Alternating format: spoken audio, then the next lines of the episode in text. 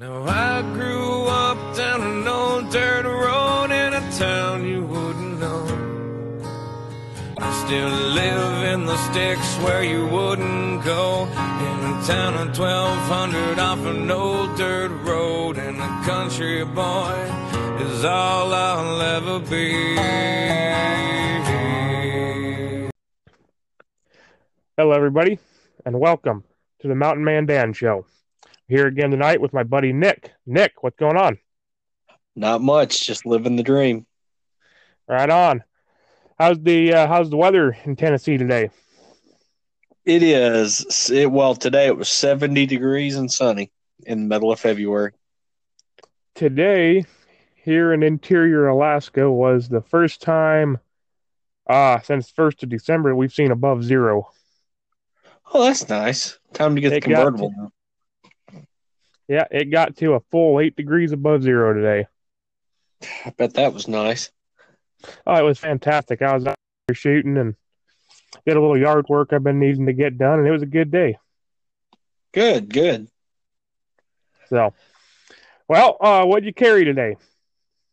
What did I carry today? Actually, I carried my 1939 Enfield to work today because I'm so disgusted with a few other guns at the moment. Right on. I carried something a little different out of out of my norm today as well. I uh, was sitting there looking at my gun collection this morning, and uh, my what used to be my favorite. I had a uh, mid '90s model uh, Ruger Red Hawk that is a five and a half inch blued model, 44 Magnum. Yeah. And up until I got my 29 Classic Hunter, that was my favorite revolver.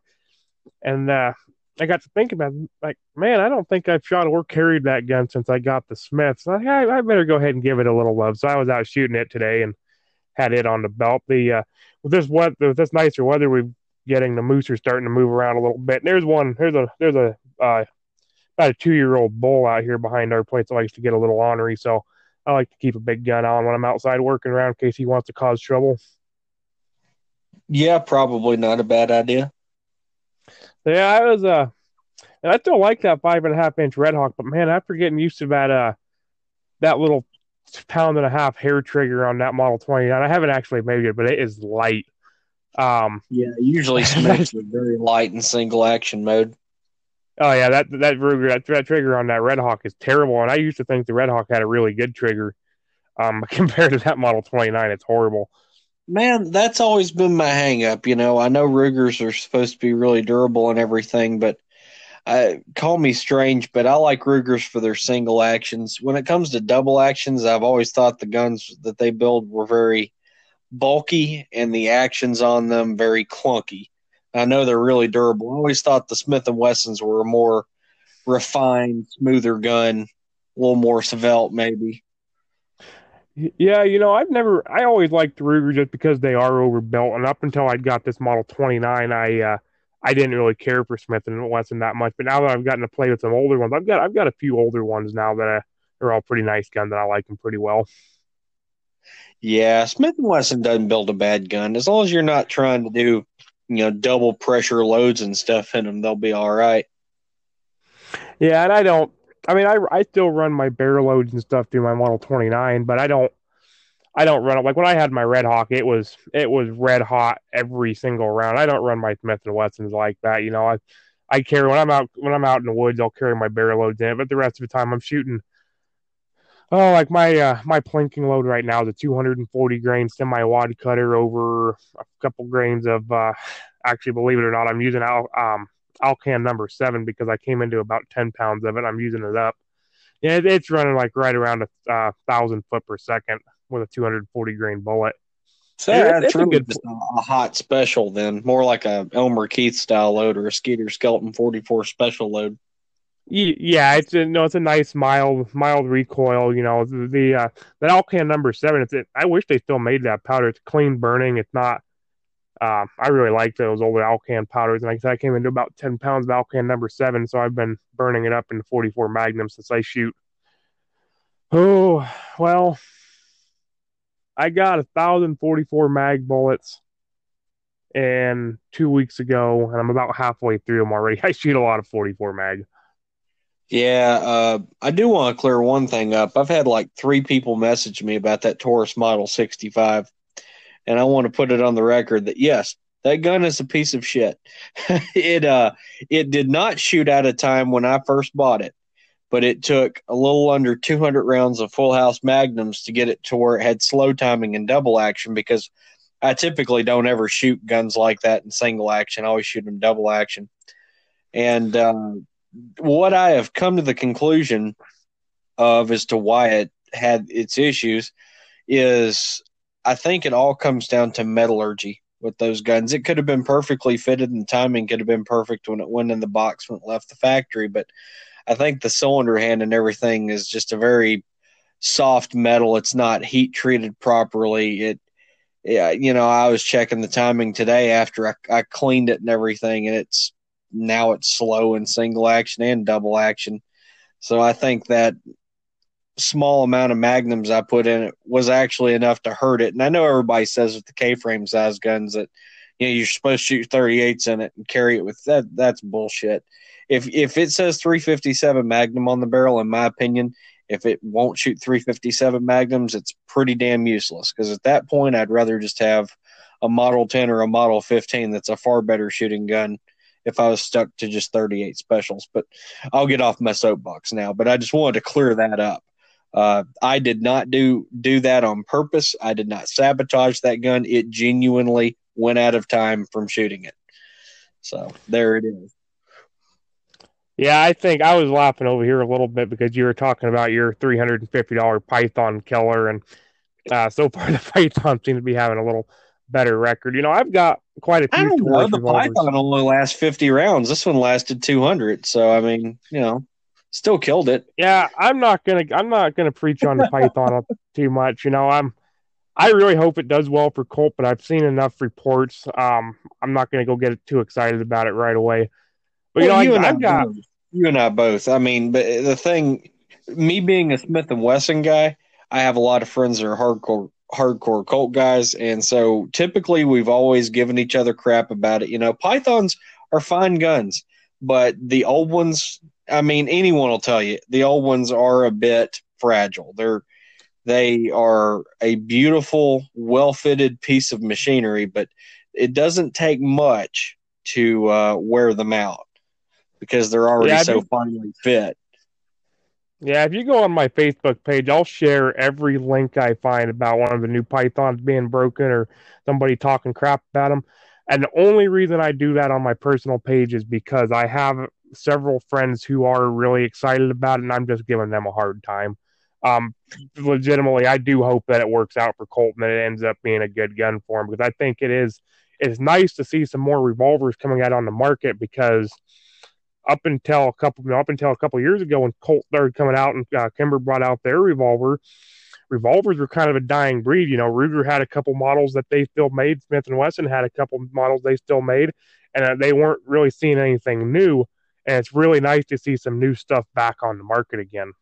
Well, you know, if you wanted to thank anyone for the resurgence and renaissance of the revolver, by far, uh, Clint Smith was probably one of the most instrumental people in that. You know, when he started in the late '90s doing the Thunder Ranch series guns, you know, he convinced Smith and Wesson to come back out with the Model 2144 Special. You know, it's a copy of the old triple lock type gun, the Model 2245 ACP, and then you know eventually his masterpiece, which in my opinion is if you have the money and you want to carry a revolver, it's genuinely the best carry revolver made. The 325 Thunder Ranch, the all scandium light railed 45 auto N frame. It it's it was designed by a man who carries and shoots revolvers for serious purposes.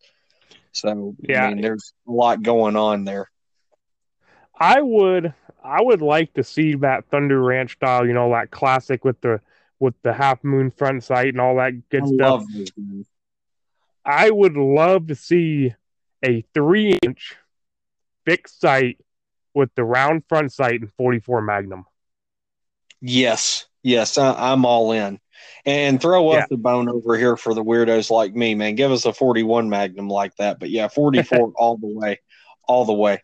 Or even maybe yeah, a seven shot 327. You know, that would be know, cool. I would, too. a 40 a 45 Colt would be cool as well. But to me, a 45 ACP goes in a 1911. That's just if I, I love 45 ACP revolvers, but if I'm going to carry a 45 ACP, I'm going to carry a 1911. Now, you know what's interesting? You mentioned that. When you see Clint Smith carrying a 325, typically, and maybe he does carry him with 45 auto moon clips, but typically, I'd always see him using 45 auto rim in it, and he has speed loaders with 45 auto rim in them. So I'm yeah, wondering if he's doing it from the uh, approach that the auto rim being a shorter case extracts more reliably than a 45 Colt, perhaps because it's shorter. That's a that's a possibility. I mean, those those short stubby cases. You know, if, if you're hand loading the 45 auto rim in a revolver like that, you can get some pretty decent uh, results out of it. That's a that's an interesting theory, and it, uh, you may be onto something there with that. Those short cases will fall right out during extraction. Yeah, and he reloads, and I, you know, he doesn't really list much info about his ammunition, but from what I can tell, what I've seen in pictures, it appears to me like his auto rim's all a Keith style bullet running about a thousand feet per second. Because when he shoots guns, Clint Smith doesn't shoot pud loads. He gets out and trains with real ammunition in his guns. His magnums, he shoots magnums in them. You know, he's all about it. Yeah, that's what you know. That's the way I am. If if, if a gun says 44 Magnum on it, I shoot 44 Magnums. That if I want a 44 special, I'll go buy a 44 special. So yeah, that so for the viewers, the replacement for the Model 65 Taurus today, I just ordered a 2.75 inch uh, Model 66 8 Combat Magnum. And I've had a few people tell me, well, it's a K frame. You you should only shoot 38s out of it. Apparently, Smith Wesson's redesigned them with you know a ball detent on the crane and the sleeved barrel, and it has the same thickness forcing cone as an N frame. They say Smith Wesson will tell you that it is okay for a steady diet of 357s. I would not have bought it had it uh you know not been okay for that. Cause to me, it's pointless to have a 357 and to only shoot 38s in it and carry it with 357s. That's not even relevant for training. A 38 and a 357 shoot nothing alike when it comes to recoil. That's about as far apart as it gets. Yeah, that's um I I'm curious what Smith and Wesson's opinion versus like my opinion of a steady diet is because are they talking about the average shooter steady diet who's going to bring out their 357 to the range once or twice a year and run a box of ammo through it? Or are they talking about the guys, you know, who go out and shoot, you know, 200 rounds in a sitting because they're practicing hip shots and, you know, quick draw and stuff like that, where we actually, you know, put several thousand rounds a year through our guns? Well, if we take Smith and Wesson out of the equation for a moment, Jerry Miculek is someone I really admire and respect. I'm not really much into competition shooting, but as a person, he's he's a very honest, um, good guy. You know, he's not going to just you know spew bullshit online. And when he was reviewing the new Model 19, which you know is the same gun as a Model 66 but blue, but the new 19 Classic series, he's going over all the revisions, and he himself said that you could literally shoot all the 357 magnums you would ever want to shoot through the gun until you couldn't afford them anymore. So I don't think he yeah. exaggerated when he said that. Um, you know, you got to think too. The Model 69. I know you managed to blow one up, but if they've managed yeah. to get the lawyers to where they don't get involved by chambering one in 44 Magnum, I think in 357 it'll probably be okay. And the thing with me, I typically don't shoot 125 grain 357s. Those are known as the gun breakers. Those are the ones that flame cut the top strap and really beat the hell out of a forcing cone. Typically, I always shoot 158 grain 357 magnums, and I usually carry them with a 158 grain like FBI load in a 357 magnum format. Right. See, I think it's fair to mention that I did not blow up a Model 69. I just stretched it out beyond use. Yeah, I did that with a Interarms Virginian Dragoon, but that's a story for another day. Yeah, I um that Model 69 I had um I was shooting excessively um it wasn't any hand loads at that time I wasn't hand loading uh, because of work. Um, I had the it was a four inch model that I picked up, and I did buy that gun used, but it was supposedly new in the box. Um, um, and it looked like it was new in the box. It looked on fired when I got it, and I ran all factory ammo through it, but they were all 300 grain, you know, grizzly type, you know, loads. And yeah, it it, it did it it ended up stretching out to where it was no longer reliable. But it's hard to say if it would have been fine with standard 240 grain 44 mags, you know, over a longer period of time. It may have been, but you know, like you've mentioned a lot to me, and, and I agree with it. The Model 69 to me is a wonderfully made, very conveniently sized, carryable 44 special that just so happens can can shoot 44 magnums too if you would wish to do that. Yeah, you know, and I when I bought this Taurus, I got this Taurus Tracker 44 Magnum. That was exactly the way I saw that gun. It was it's a 44 special that takes 44 Magnums, and then I started shooting it. It's like, well, all all the ammo I have right now is heavy, you know, hand load 44 Magnum, so I'm going to go ahead and start shooting it. And then after a while, it's like, oh, let's see if I can break it. And then after a while, like, oh, this gun's holding up pretty well. And then you know, after a few thousand rounds of steady heavy 44 Magnums, I back off, you know, and I carry that gun with a that's just a carry gun now. I carry it with a 210 grain Speer Gold dot at 1100 foot per second. It's a pretty mild 44 mag load. It's pretty much a really hot 44 special if it's 1100 grains, which is no slouch. I mean, Elmer Keith no, killed damn near everything with a 44 special. Everything from mountain goats to bears and elk and yeah. everything. So. Else when I carry that gun, um, the way I carry that one is the first two rounds are 210 grain Speer Gold dots, and then the th- the, the the last three rounds are 300 grain bear loads. But I very you know shooting around the yard and stuff, shooting rabbits and whatever else. I very rarely make it into those last three shells before it before I end up reloading the first two chambers. Yeah, so it is a five shot, right? Yeah, it's a five shot. Yeah, you know those have gotten over to where uh, I've been seeing them popping up as a Talo exclusive, and I've almost considered picking one up because you've had such good luck with yours. Uh, I guess you're lucky, and my friend Lewis has a 627 Tracker 357 that's perfect. I guess I'm the one that always gets stuck with the lemons. yeah, this one here, uh, this one is a Talo exclusive. It's the two and a half inch. Uh, non-ported, believe it or not. Every other Tracker 44 I've seen has been ported, and this one isn't. So it, it is a Talo exclusive model. Yeah, I, I, like the size of that gun though. It's like a K frame on steroids.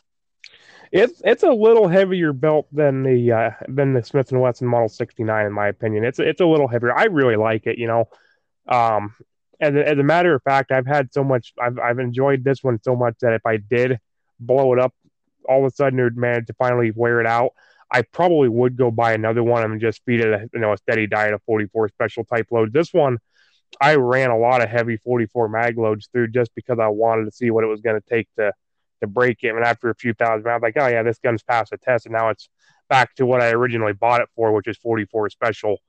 I don't shoot right. actual 44 specials out of it, but I shoot light 44 magnums out of it. Well, here in the future, we're going to be doing a lot more stuff on the point four two nine uh, bullets. You know, because you're get you're into all that, and I bought the Model sixty six with the intention that I was going to get two more guns, which I've already ordered. So I'm going to get a Super Blackhawk. We're probably going to go with a five and a half inch barrel 44 Magnum in that format, and I'm going to get a Blackhawk 41 Magnum just because well because it's cool. But uh, so you know, I have a press and everything, and I'm starting to collect you know little odds and ends stuff. So really, all I'm lacking now is uh, dies, getting brass, and uh, start figuring out figuring out what bullets I want to use. You know, collecting powder and all that. So here in within the next three to four weeks, we'll start doing some stuff on reloading. I was going to start small and start with like some mild 44 special stuff, and then we can start working our way up to some monster magnums. I figured a Super Blackhawk would be the perfect platform to do that with. Yeah, so we'll yeah, that in the very near future. Yeah, and the great thing is that if you start, you know, if you start with 44 Magnum or 38 Special or anything that I shoot quite a bit of, I can help you. You know, I can give you some of the loads that I know work well that are that are safe loads. You know, I can tell you, hey, go buy this powder, start here, use just pull up this powder, and give you, you know, give you my my some of my loads right. and that kind of stuff. Um, but yeah, so that gives we got three three topics of discussion today that uh we managed to come up with. So let's go ahead and start moving into that. Uh, you're uh, you just mentioned that five and a half inch uh, 44 Magnum you're you're ordering, and I think right. that uh, that sums up the. Uh, I ended up going into the first topic pretty well. Barrel lengths on single action revolvers. Um, and I get asked this quite a bit. Um, what do I feel is the best barrel length for uh, you know 44 Magnum, 45 Colt? You generally when people ask me that, they're talking about Ruger Ruger Blackhawks, but I do get asked about double actions quite a bit as well. And I have always been a fan of a five and a half inch barrel on a single action revolver. Um, the reason for this being um, Ruger's pretty well known for their seven and a half inch model, and everybody's, you know, I, I believe Skeeter used seven and a half inch barrels a lot. And uh, there's a lot of famous people that shoot the seven and a half. I find them to be a little bit cumbersome. My dad, my dad shoots for uh, has several seven and a half inch 44 mags, uh, 45 Colt and everything else. I uh, six inches about my max on a on a single action Blackhawk sized gun. Because after that, you're you know you're bringing your arm out. You got to bring your hand up into your armpit to get the thing out of a holster, and it's not something I actually carry. You know, if you're sitting in a tree stand or you're just shooting at the range, they're fine. But as an actual gun that you're actually going to carry when you know when it comes right down to the that you know gets down and dirty and you gotta you know you're out in bear country or whatever um, a five inch or a five and a half inch gun just carries a lot better and they draw really nice and you know you're not you are going to gain a little bit ballistically going to a seven and a half inch barrel over say a six inch but it's not it's not like going from a two inch to a five inch it's not quite that drastic of a change because you're still losing so much out of a out of out of the cylinder gap.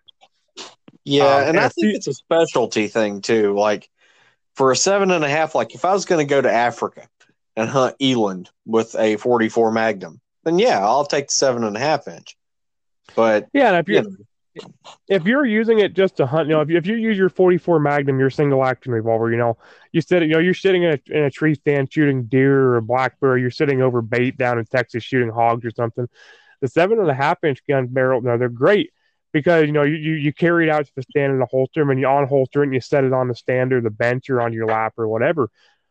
But as a working gun, I I just they're a little bit too long for you know, in and out of the holster. Like for me, you know, I'm around, I'm working around the, around the house and I'll be doing yeah. this or doing that. And they're like, oh, that stump needs an extra bullet hole in it. And I'll pull out and shoot, you know, and just seven and a half inch guns for in and out of the holster all day and actually needing to get out of the holster in a hurry are just a right. little bit cumbersome for me. So, um, I've always liked on the old single action, like, you know, 73 Colt clones, I've always liked a five and a half inch barrel. I feel that's about perfect. You know, uh, I mean, the same thing on double actions. You know, I own two large frame double action 44 mags. One's a five inch, one's a five and a half inch, and they're they are perfect. That's just a perfect length.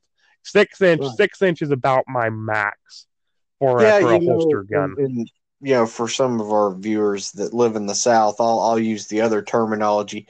Seven and a half inch is a little bit big for a belt gun, as we would call it. Um, yeah, I I use a holster, know holster gun. Yeah. Yeah, I, I use the term holster gun, you know, something that you carry on you all the time, but you still use, you know. Albert Keith liked four inch barrels, you know. Skeeter liked five inch barrels. Uh, I like between a five and a six. It just it depends, you know. Six inch six inches about my max for a holster gun. That's something I'm actually going to use all the like. If, if I was sitting in a tree stand looking after a bear, I've got a Ruger at seven and a half inch Blackhawk 45 Colt. That would that would be great for that. But guess what? You never hear me talk about that gun because I don't shoot it that much because it's a pain in the butt to carry around in a holster all day and pull out and shoot at stuff. Yeah, the only guy, the only professional I can think of that carried a six inch gun was the late great Denny Reichard, which we actually lost in 2019, which is a damn shame. But uh, he was a street cop, and then he also owned Sandberg Gun Ranch, did some really good work on double action revolvers. But when he was a police officer on duty and after, you know, his everyday carry gun was a six inch Model 629 44 Magnum loaded with full house Magnum ammunition. This is our kind of guy, obviously. And Yeah. uh, that was his tree gun. But he actually, you can look on his website, he may still have it at Sandberg Gun Ranch, but uh, he designed his own holster for that gun. It was an outside the waistband holster, but it rode really high with about 10 to 15 degrees of forward cant. And he was kind of a taller guy, I guess. So it worked out to where it actually rode the gun up high enough to where, you know, it wasn't just hanging down at his side, but still not so high that, you know, you're reaching all the way up in your armpit to get it to draw. And the whole front of the holster, halfway down, like right below the cylinder, was all cut out to where it cleared leather very quick. So he, he had figured out a way to make it work, you know. When I carry a long, um, I I tried a longer barrel like that for a while, and something I found that actually worked pretty decently carrying a seven and a half inch single action is a cross draw. You know, if you have a cross draw holster that's set almost horizontal, Uh, you know, right yeah. right, you know, that actually works pretty good for a long barrel, but they're hard to hide that way. You know, if you want to, oh, you know, say, you know, I, I go into the store all the time with my five inch Smith and Wesson Model 29 on, and I just throw my jacket on and I can hide it easy like that, even off the outside the waistband holster. A uh, cross draw sticks out enough that it, it, it it's noticeable. Um, so, like when you say cross draw, we're talking like Galco Kodiaks, uh, simply rugged chesty pullers, you know, stuff like that. The, the imagine the simple imagine the chesty puller set down right on your so like I'll have, to, I'll have to try to get some pictures but yeah like I like the butt of the gun to be almost at like, like button of my jeans Yeah, that's like a Galco Kodiak. It kind yeah, of and then you know and then like I said almost, almost, almost a bandolier, but cross draw. yeah and then almost like I said almost horizontal not quite horizontal I like a little bit of downward tilt on the barrel but not as much. Like the simply rugged uh their sourdough pancakes they don't offer enough slant like they have their cross draw mode on those holsters with the third lower notch and they don't offer quite enough slant for me to really consider them to be a good cross draw holster. So something a little more than that but yeah i like the gun almost in front like not on the side i like it almost in front if i'm going to carry a long barrel uh, gun cross draw i like that all the butt of the gun almost at the jeans you know of my you know the, the button on my jeans Yeah, that makes sense. um, so here's here's my rule of thumb. Um, small frame, medium frame, and large frame revolvers, and uh, we you can break that up however however you like. You know, for me, when I think small frame, I'm thinking Smith and Wesson J frame, Ruger SP 101 sized guns. Medium frame, Yeah, yeah, I mean a medium frame gun would be like a K frame, uh, GP 100, Security 6, you know, that size gun. And then a large frame would be any like the Model 29, Ruger Red Hawk, the big single actions, you know, the Ruger Bisleys and the Super Blackhawks, the Blackhawks, any of the old The Colt Colt. clones. Those are all large Yeah. frame guns. and the Colt double action 41 frame and all that stuff. Yeah, so here's my rule of thumb on barrel length. Small frame guns, and I go plus or minus uh, an inch, but three inch on a small frame gun, four inch on a medium frame gun, and five inch on a large frame gun. That's what I've played with. That's what I personally like on on my guns. Three inch, four inch, five inch, depending on the frame size Right. You know, and I've got like I've got a couple of two, and I could, you know, you go plus or minus a little bit of those numbers. You know, I've got a five and a half inch Black Hawk I really like. I've got a five and a half inch Red Hawk I really like. I've got a two and a half inch Taurus Tracker. You know, that's a little shorter, but I like it. You know, that's that's a little smaller. That's a little bigger than a small frame gun, but I still like it pretty well. You know, I like like uh I've got a or I had it for a while. I had a three inch J frame 38 special. I really like that gun that's that's that's a good rule of thumb to me. Three inch, four inch, five inch, depending on the frame size. Yeah, you know, one of my dream guns has always been a Smith and Wesson 649. You know, the bodyguard humpback with a three inch barrel, 357. Always wanted one just because they're cool as shit, but yeah, they're about impossible to find. Yeah, know, my dad when I was a kid, my dad had a uh, Ruger Super Blackhawk with a ten and a half inch barrel on it, and he actually Woo. carried the thing on it. He carried it on a sling. Wow, That's a big boy. That's practically a carbine at that point.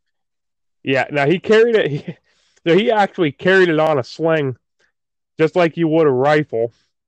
With and I, he'd carry it. Sometimes he'd carry it butt forward, and sometimes you know behind his shoulder, and sometimes in front of his shoulder. But he pretty much carried it with the butt right up in his armpit on the sling with the barrel pointed down. Interesting. So, but um, yeah. So we'll go ahead and move on. So this is actually uh, uh, uh I got a message from a listener um saying that on the last episode I talked about when we did our little carry segment there. I talked about carrying a 1911 because I was indoors where it was warm and wasn't worried about it freezing up. And uh, he said he'd like to hear a little bit more about um, about the you know, guns freezing up and the effects of how firearms work in the cold. So I thought we'd touch on that just a little bit. Nick, what's the coldest you've ever seen? Uh, here in Tennessee, probably negative 12, and that's like record. Okay, so up here in Alaska, it's not like I said. Today was the first day in almost two months, maybe even over two months, that it has been above zero. Um, this has this has been a long, rough winter. It's been 20 below or colder most of this winter. So, um, have you ever? You're, you're a mechanic. Um, this should be a reference everybody should get. Have you ever uh, messed with oil when it's that cold? Oh, it's super thick. I mean, for instance, the uh, engines I build the most, I do a lot of Ford small blocks, and unlike Chevrolets and Mopars, they actually have a rod that goes into the bottom of the distributor shaft down to the oil pump. When you pull the distributor, the shaft stays in the block and it sticks in the oil pump. it's a small metal rod, like a little drive shaft. And with a Ford small block, if you were to put a high volume oil pump in them, they're really bad about those rods breaking. They also break in super cold weather when the oil pressure spikes and causes them to twist like a paperclip. So oil does get very thick. Um, and I have noticed cars from a colder climate will typically die of oil related failure more often than ones in a warmer climate. So, yeah. you know, from what I've seen, if I was going to move to Alaska, I would probably carry a 51 Navy with very moist powder in the chambers, heavily oiled and greased. That way I can go ahead and get murdered by a bear. Yeah. Um, up here during the winter when it's 40 below, uh, I'm I am not joking when when I say 1540. You know, we work I work around diesels a lot, so I'm I uh, I work with 1540 a lot. Um, yeah, 1540 Rotella. Yeah, 1540 flows like molasses when it's 40 below. Uh, oh, no yeah. joke. Um, so now generally gun oils are a lot thinner, but they still tend to gum up when it's cold like that. And especially a gun that has to be well oiled like a 1911, they just they they don't work very good when it's when it's 40 below. You know, like you know, if, you know 1911, you carry it inside your coat or something like that, and they can stay warm and they will work. But I don't like the chance. And I can tell you if we had a little more time, I could tell you stories, uh, multiple stories, but I'll tell you one. Um, when I was a kid, uh, we pretty much didn't, if we didn't grow it in the garden or we didn't shoot it, we didn't need it. Um, in this particular year, I had to have been about 15, 14 or 15. Um, I was just starting to drive on my own. Um, not really, didn't have my, I had a learner's permit, but I wasn't, I wasn't supposed to be driving, but I was. And um, my dad, my dad was a timber faller, so he, he broke his neck. So there was he'd go through bad where sometimes he couldn't get out of bed for six months at a time. And this was one of those bad spells. And he had uh he'd missed moose hunting season. He didn't get a moose. I'd got a moose, but he didn't. So we were running out of meat. You know, there was nine kids in our family. A moose doesn't last that long. Um, and it was the last couple of weeks of caribou season. So I went out to try to go get a caribou. I took the snow machine. I took off and I spent two days up at that over at top of the world. I finally found an old cow caribou, you know, and I couldn't get within about 400, 500 yards of her. And I had a Remington Model 700 Safari grade, just like my 458 I got right now in 375 JRS. And I just got the rifle, and I hadn't taken the time to winterize it yet. And yes, we winterize our guns up here. Um, and riding around on the snow machine and 30 below weather when I went to go take the shot at that caribou. It was a cow, about a 450 yard shot.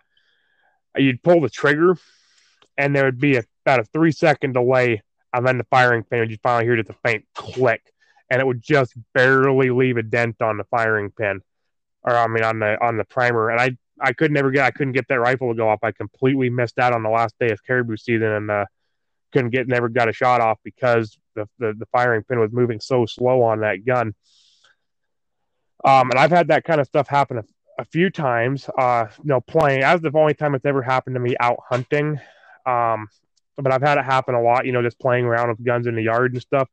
So my dad and something I, I do on my bolt actions, we can take them apart. And when I say winterize them, we completely degrease everything, and we use a um, like a moly graphite, you know, a dry lube in there just to give a little you know, help with the friction.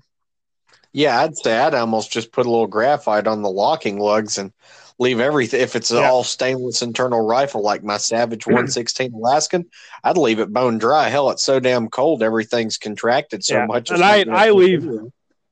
I leave a lot of my guns bone dry. Um, but yeah, so the graphite, but 1911s don't work very good with graphite. I've tried it, um, and they just don't seem to work very well. They, uh, they, they, they, they just seem to hang up a little bit. So my 1911s, I run them well oiled, and just my opinion is that well, the guns that have to be oiled don't work good in the cold. I don't, I don't usually generally use auto loaders of any kind in the cold.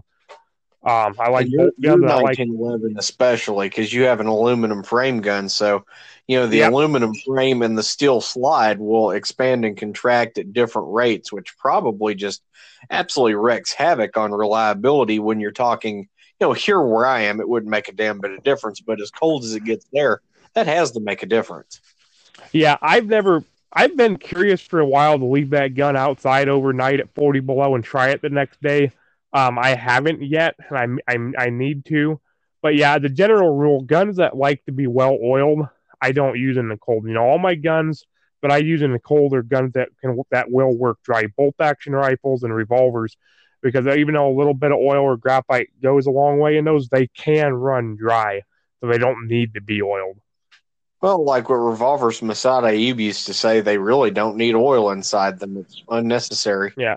I I put a little bit of dry graphite on some of the moving parts, you know, like pins and that kind of stuff in my revolvers. But yeah, I pretty much run them dry. And yeah, my bolt gun is the first thing I do when I buy a new bolt gun is strip it down, degrease it, put a little bit of dry graphite on the firing pin and the internals on the bolts, and put it back together and leave it.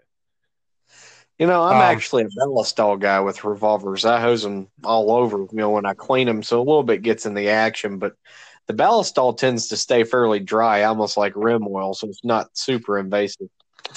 There's um there's a few oils on the market that, claim they work down really well in the cold, and there's one I've been playing with a little, and I haven't run it super cold yet, but there's a couple that I've been playing with that are uh, modern synthetic oils that claim they'll work down to 50 below, 60 below, 70 below, and they seem to be a little better than traditional gun oils, but without doing some serious wintertime testing with them, I wouldn't 100% trust me.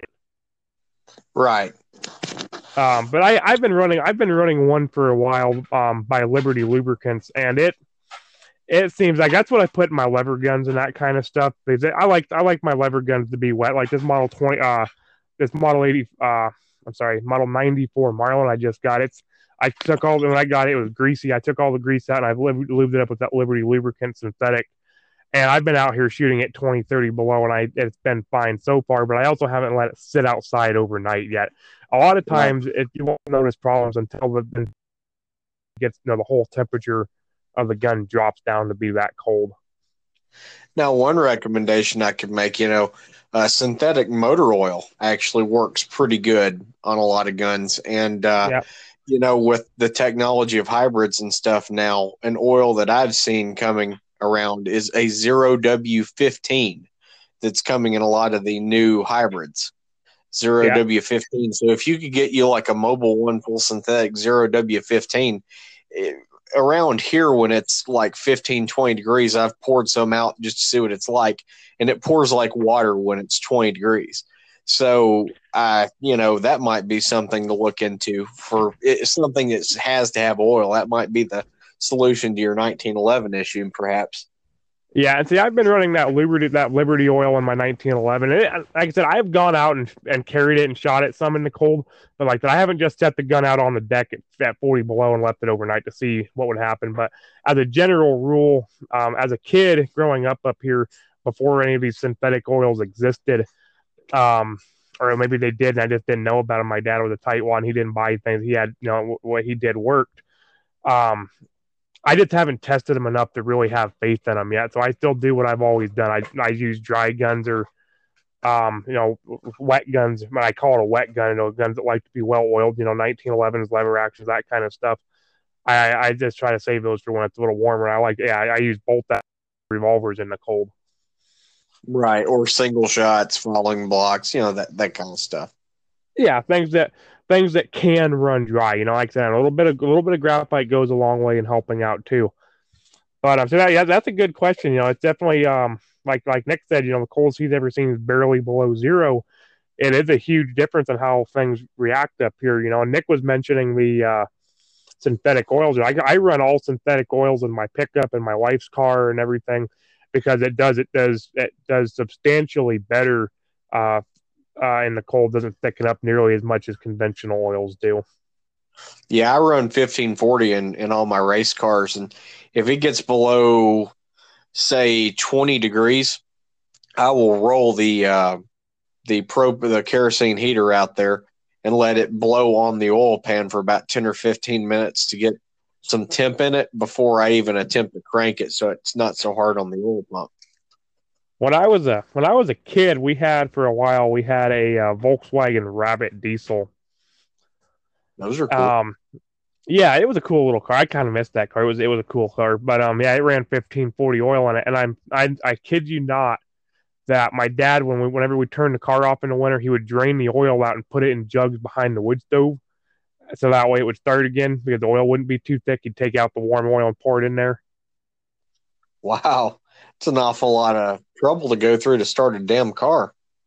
Yeah, no, that, that that's the only one we ever did that to. But yeah, when, whenever we'd pull in the driveway at the end of the day, he'd, he'd pull it up on these ranges. He'd park it up on the ramps, crawl underneath, pour the oil out, put it in the jugs, put it behind the wood stove. And the next time we needed to start the car, go put the oil back in it and, and uh, start up, and we'd go. Wow, take taking so, for granted how easy it is to live here. Yeah, you know, here I just use a block heater on ours. We got a block heater and oil pan heater on ours, but I don't have a diesel either. You know, everything we have is gas motors, and they they, they tend to start a little easier in the cold. So that leads, I believe that covers that one up. You know, if uh, if anybody would like some further discussion about that, you know, or uh, maybe some testing on those lubricants, you know, if you have, hey, how does this lube work in the cold? Let me know. I'll, uh, I'm always more than happy to test gun products.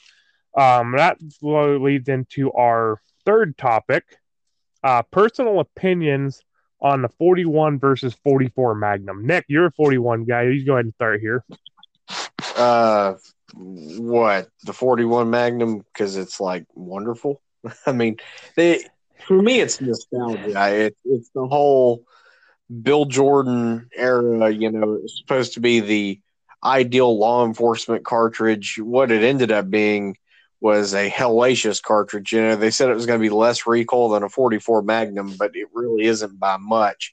And back then, you had two loads. You had your 180 grain uh, police load, which was you know a, a, mild 1200 foot per second load, and then you had you know the ass stomping 210 grain 1400 plus feet a second load. You know that was considered a hunting load, and uh, but yeah, when Bill Jordan, you know, helped design that cartridge, it was supposed to be that ideal law enforcement cartridge. You have to remember though, Bill Jordan was a border patrolman.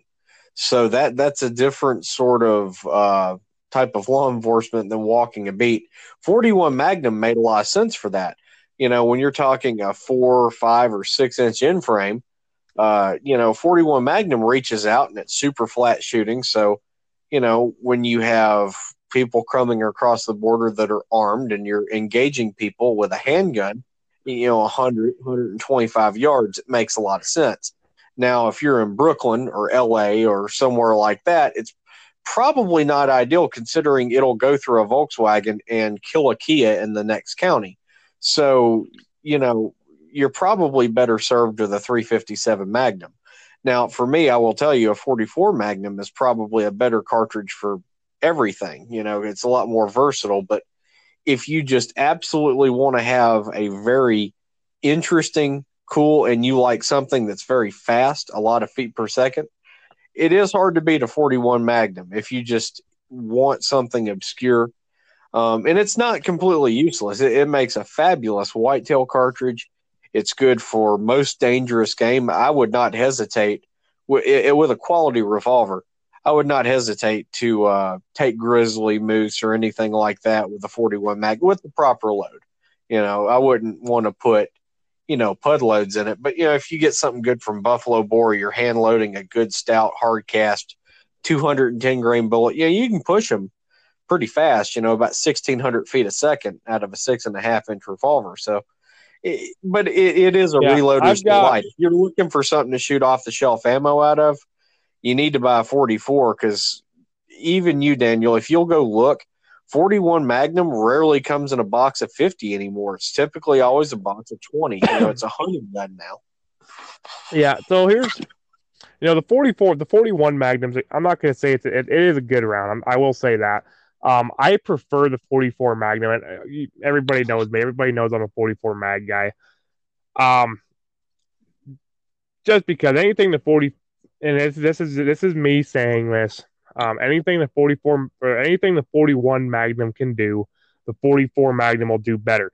Guess what? The four I got ballistics for the 41 Magnum right here. It'll shoot a 240 grain bullet at 1250 foot per second. Well, guess what? I can do that with a 44 Magnum with half the recoil you know half the muzzle blast because um, lower. I can do it at lower pressure.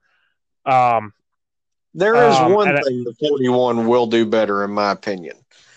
If you run a 210 grain bullet at around 1500 to 1600 feet per second, and I'll put it up against things other than a 44, any other big magnum cartridge, there are not a lot out there that will shoot as flat and far as that 41 will. No, you you might have something there, but yeah, I I, like the 44. I, I, shoot heavy bullets. You know, I'm a the lightest bullet I shoot in my 44 Magnums is a 240 grain, and up until I got this Marlin, I didn't even shoot those. I shot 270 and 300 grain bullets. So I like I like big bores. I like heavy bullets. I I like the 44 Magnum because of that.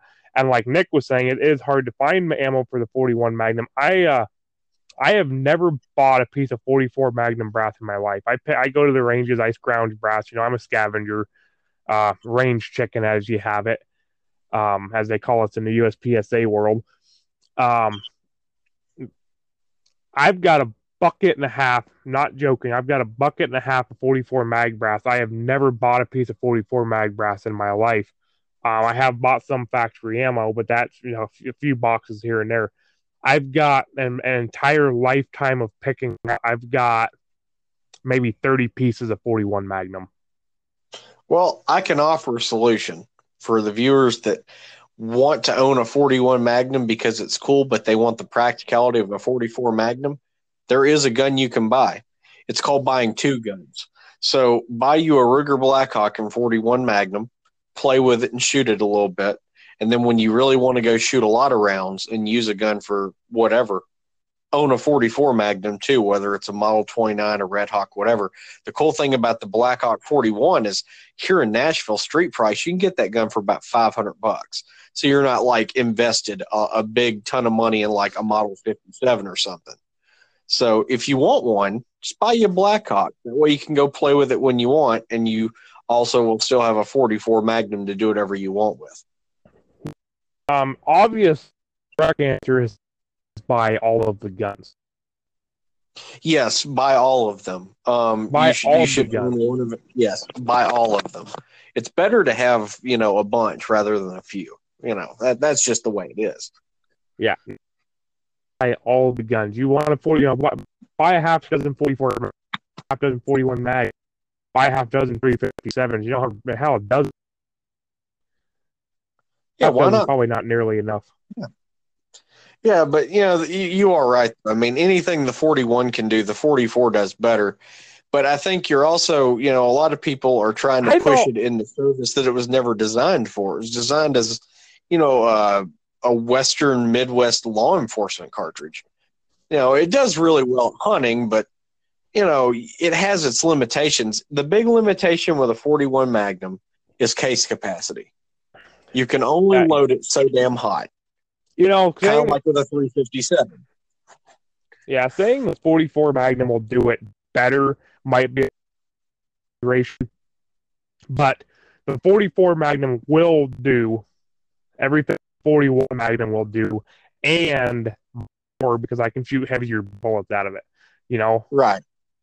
So you know, like I'm looking, know- I'm looking, I'm looking in my in my reloading manual right now. 40, 170 grain bullets light. So guess what? I can shoot 180 grain bullets in my, you know, 10 grains difference. But the heaviest bullet I am seeing for the 40 is 260, and I can buy ammo for the 40, 340 grain, and I've seen people hand loading up to 400 grain bullets out of it. You know that it will do everything the 40 will do more.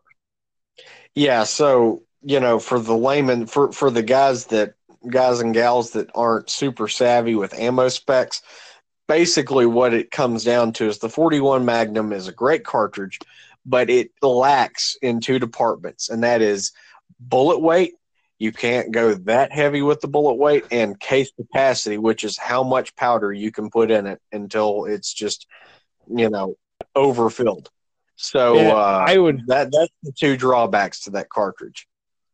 You know, if it's a 41 Magnum was popular, I would take a 41 any day over a 357. I do like 350s. I like 38 special, but I don't really care for 3.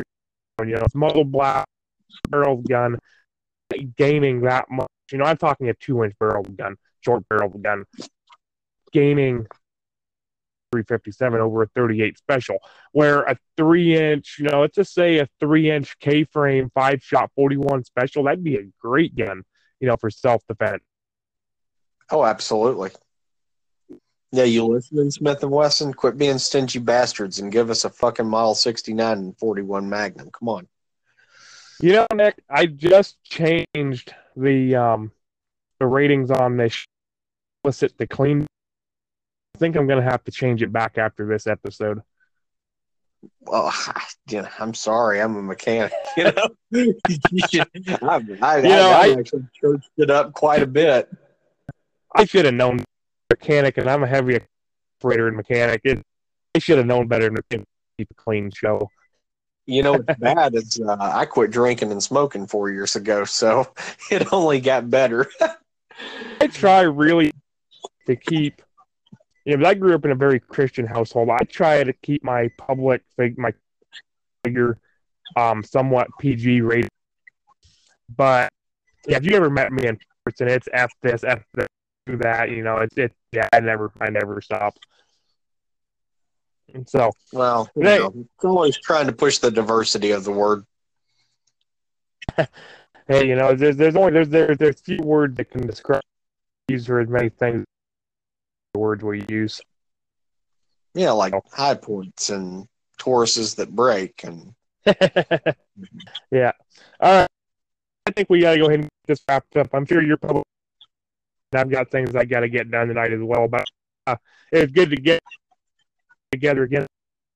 I wanted to uh, discuss some of our uh, ideas for the uh, uh, versus your infield, but I just don't think we're going to have time on this episode. So, Well, let's do it Yeah, later this week. We'll do that later this week, and we'll uh, hopefully I'll have the Model 66 in by then, so we can maybe do an episode on more of the infield versus your MMP, and then you know because the Model 66 is a K frame too, so we'll, we'll we'll have like a K frame sized service revolver episode. That, that'd be yeah, we can. I'll put up. I'll put up Model 85 Tor against your Model 66. there. You go, there you go. I'm all in on that. All right, Nick. Well, I think we can go ahead and wrap this one up. It was good talking with you again. All right, good talking. Yep. All right. Thanks for tuning in today, everybody. Remember, you can find the Mountain Man Dan Show on Spotify, as well as iTunes and Google Play. Be sure to check out our Facebook page and let us know if there's anything you'd like for us to discuss or if you have any tips or recommendations for the show. We'll see we'll see you next time.